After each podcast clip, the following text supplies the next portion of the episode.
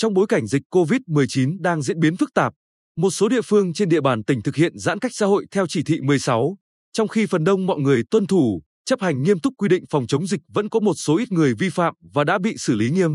Theo quan sát của phóng viên, đa phần các trường hợp vi phạm về phòng chống dịch khi bị lực lượng chức năng nhắc nhở, xử lý đều chấp hành, như bị lực lượng chức năng xử phạt 2 triệu đồng về hành vi ra đường không thật sự cần thiết trong thời gian giãn cách xã hội. Anh TVK, ở phường Bình Định thị xã An Nhơn đang thực hiện chỉ thị 16 của Thủ tướng Chính phủ, lý giải, tôi có biết quy định nhưng vì có công chuyện gấp nên tranh thủ đi. Tuy nhiên, trong thời điểm giãn cách xã hội, mỗi người dân chỉ được ra đường khi thực sự cần thiết như mua lương thực, thực phẩm, thuốc men, đưa người đi cấp cứu. Đối chiếu với các quy định trên, anh ca không thuộc trường hợp nào nên tổ công tác đã lập hồ sơ xử phạt. Tuy vậy, vẫn có trường hợp tỏ ra bất hợp tác, như trường hợp bị can Trần Hoài Bin, sinh năm 1985, ở phường Tam Quan Bắc thị xã Hoài Nhơn, không đeo khẩu trang khi đi qua chốt kiểm soát dịch. Khi thành viên của chốt yêu cầu đeo khẩu trang theo quy định, thay vì tuân thủ, Bin vẫn phớt lờ rồi tự ý mở thanh chắn để đi qua chốt kiểm soát dịch. Bị nhắc nhở thì Bin có hành vi khiêu khích rồi xông vào hành hung ông NDM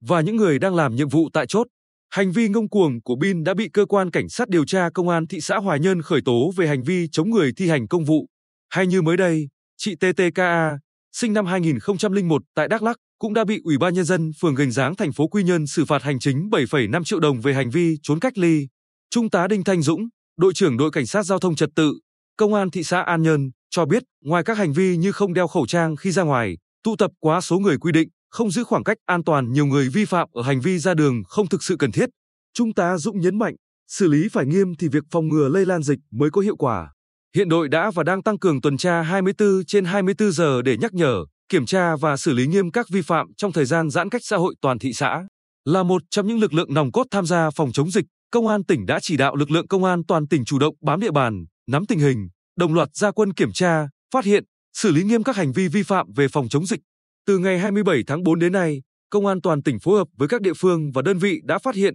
xử lý hàng nghìn trường hợp vi phạm các quy định về phòng chống dịch với các lỗi vi phạm chủ yếu như không đeo khẩu trang tại nơi công cộng, không tuân thủ quy định cách ly tại nhà, không tuân thủ quy định tạm dừng hoạt động đối với các cơ sở kinh doanh không thiết yếu và ra đường khi không có lý do chính đáng. Bên cạnh đó, ngành chức năng cũng đã khởi tố hàng chục trường hợp vi phạm các quy định phòng chống dịch.